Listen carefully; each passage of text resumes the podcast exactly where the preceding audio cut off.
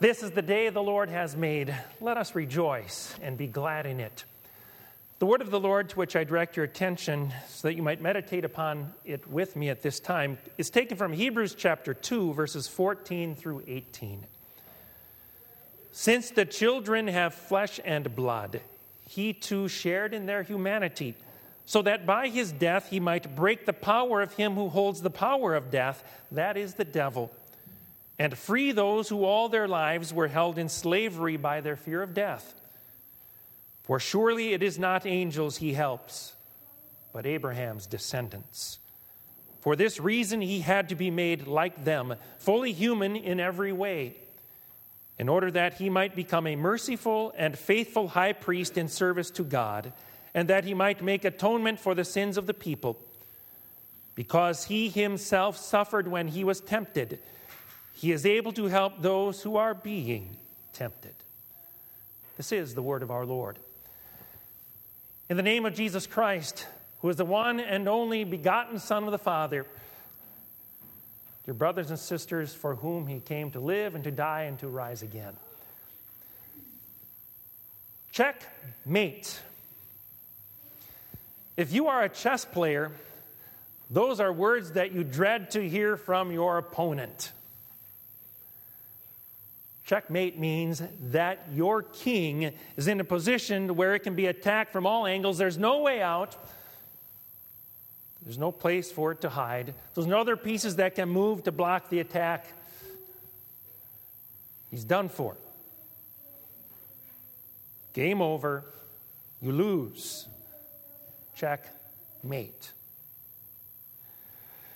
Shortly after the creation of the world, a cosmic chess match began to play out. Began to play out as Satan led a legion of angels in a rebellion against God, and God crushed that rebellion. He banished Satan and all those who followed him from heaven, and he created a place called hell, a place of gloomy dungeons where Satan and all his followers would spend eternity. But Satan wasn't finished yet. He came to this earth, this earth that was pure, where Adam and Eve and everything that was in it lived in harmony together and in harmony with God because there was no sin. But Satan still wanted to strike back at God. And so he did so by planting seeds of doubt in the hearts of Adam and Eve. Did God really say? And Satan succeeded in turning our first parents, Adam and Eve, against God. The fruit of that forbidden tree between their teeth was proof of it. And that was Satan's checkmate. Aha! Now, Lord, you have to condemn Adam and Eve and all their descendants to gloomy dungeons with me. Because you yourself said it, O Lord, the soul who sins must die. You said, in the day you eat of it, you will surely die.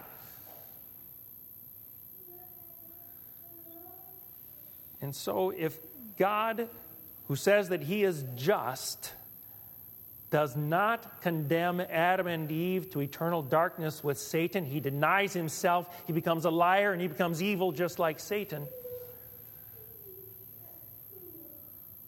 On the other hand, if God is to be true to himself, then he must give up Adam and Eve. And for all eternity, while Satan is in the gloomy dungeons of hell, he will be able to claim their souls as a trophy of victory against God.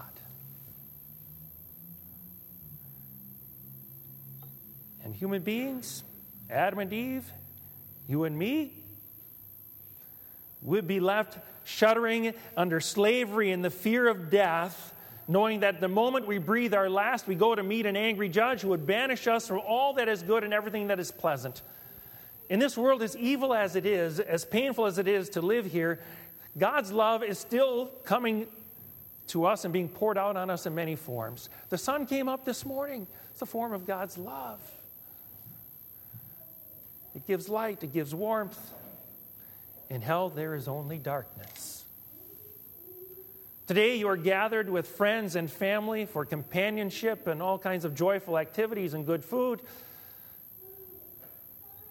In hell, there is only loneliness, weeping, and gnashing of teeth. And so, you and I, with Satan's checkmate, would live in the fear of death all our lives, enslaved by it. Is there any way out? Game over? You lose? Well, not so fast. God still had a move in mind. God, in his omniscience, knew what Satan would do, he knew the moves that he would make. And God, in his wisdom, planned a strategy to overcome him. And this is God's brilliant strategic move. I will put enmity between you and the woman, between your offspring and hers. He will crush your head, and you will strike his heel. This is where God first announced his strategy to cancel Satan's checkmate against you and me. The writer to the Hebrews in our lesson puts some flesh on the bones of this skeleton of this first promise. He says, Since the children have flesh and blood, he too shared in their humanity, so that by his death he might break the power of him who holds the power of death, that is the devil. For this reason he had to be made like them, fully human in every way. And so, the seed of the woman that God promised to Adam and Eve, and the one who shares our humanity, according to the writer to the Hebrews, are the same person. It is Jesus Christ. Both verses are speaking of the conception and the birth of Jesus as our Savior. And so God's plan was to have his eternally begotten Son take on human flesh to become one of us. The very one who designed the earth, the one who called it all into existence, is the one who would take into his divine person our human nature. He would share your and my flesh and blood. And why? So that he could cleanse you and me of the scum and filth of our record of sin. Now, on the farm, your nose and your eyes can tell you from a safe distance when the chicken coop needs cleaning.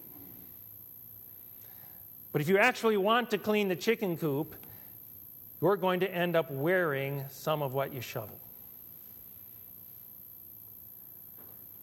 Brothers and sisters, in order to cleanse humanity of sin, of its filth, Jesus had to wear it. To wear all of it. To wear the guilt, to wear the shame, to wear the pain. And God can't wear sin any more than an adult elephant can wear your shirt and your pants. Sin can't fit on God. And so Jesus, the eternal Son of God, wrapped himself in human flesh. He became one of us so that your sin and my sin might fit on him. And so, at that tree of the knowledge of good and evil, where Satan shouted his checkmate at God and to the world, at another tree on a hill called Golgotha, God shouted to Satan, The victory is still mine. And that victory is now yours. Because what Jesus took from us was our sin, but what he gave to us was his righteousness. Because the very one who also was able to fit our sin on himself was the one who was able to fit under the law of God and everything that God says for you and me to do, Jesus did. God says, Love me with all your heart. Jesus did that. You and I haven't. God says, Love your neighbor as yourself. You haven't, I haven't. Jesus did. And in your baptisms, the Lord Jesus has fit you in the robe of his righteousness. Because as a human being, what fit him now fits you. Satan's checkmate has been canceled by Christmas. And it is that wonderful gift of God that is now given to all the world, and it belongs to all who believe in Jesus Christ. But the game isn't over. You see, those who believe in Jesus receive the gift, those who don't, don't have it. In John chapter 3, verse 18, we're told, Whoever believes in him is not condemned, but whoever does not believe stands condemned already because they have not believed in the name of God's one and only Son. Satan knows and understands that only those who believe in Jesus Christ receive the victory of Jesus Christ.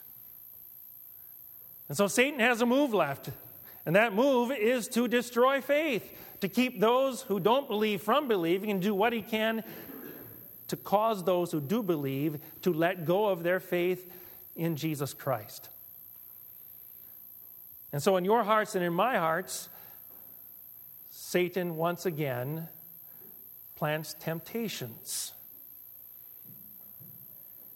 He tempts us to abuse God's promises by putting him to the test. God's protecting you. You don't need a seatbelt. God will provide. I don't need to look for a job.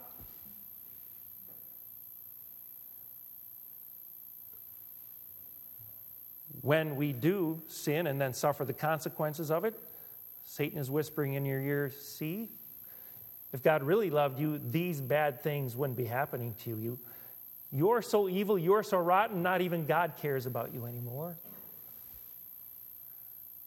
And as He sprinkles the lies and half truths into our hearts and minds, He desires to separate us from God and our trust in Him. But there again is where we are blessed to have Jesus sharing our humanity.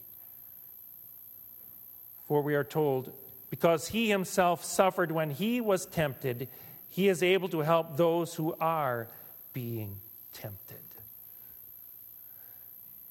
So, because Jesus had flesh and blood like you and I have, he knows what it feels like to be cold and hungry and tired. He understands the stresses of living in a world surrounded by sinful people. He knows what real pain is and the desire to want to avoid pain. That's why he prayed like he did in the Garden of Gethsemane Lord, if possible, let this cup be taken from me. Jesus also knows the allure of pleasures. But in every temptation that Satan put before Jesus, Jesus overcame. Now he is seated at the right hand of the Father, and from there he assists you and he assists me so that we too can overcome. And he assists us with the power of his word when Satan whispers in your ear, not even God can forgive you, you're such a horrible, miserable human being, he says, Well, as far as the east is from the west, so far have I removed your transgressions from you.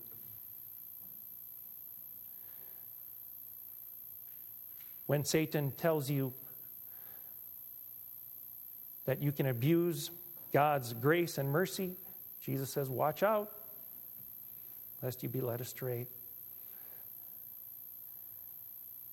And when we think that this life is never going to end and the misery is going to keep on coming, uh, our Lord Jesus gives us a glimpse of the glorious feast that awaits us as we stand before his altar and receive his body and blood. There, we're united with him in a special way and united with each other. And there we have a special experience of the peace that he came to give us, a peace that we will fully experience when he comes again. Yes, Jesus is that high priest who has canceled everything that Satan brought into this world. He canceled your guilt. Through His Word, He cancels your temptation. And in that way, He gives us an improbable victory. Some of you may remember about a year ago in January, the Minnesota Miracle. If you're a Viking fan, you can't forget it, right? Remember, it was the last play of the game. Case Keenum had dropped back for a pass with the final seconds ticking off of the clock. He released the deep pass, and it fell into the arms of Stefon Diggs, but it appeared that he was sure to be tackled because two defenders were right there to either bring him to the ground or push him out of bounds, and time would go off the clock. But the defender missed. And he ran into the end zone for a game winning touchdown. What looked like sure defeat became an improbable victory. Brothers and sisters, that is just a small analogy of what has happened for you and me at Christmas. Satan turned the whole world against God, and God, in his justice, according to his justice, must make somebody pay. Christ paid.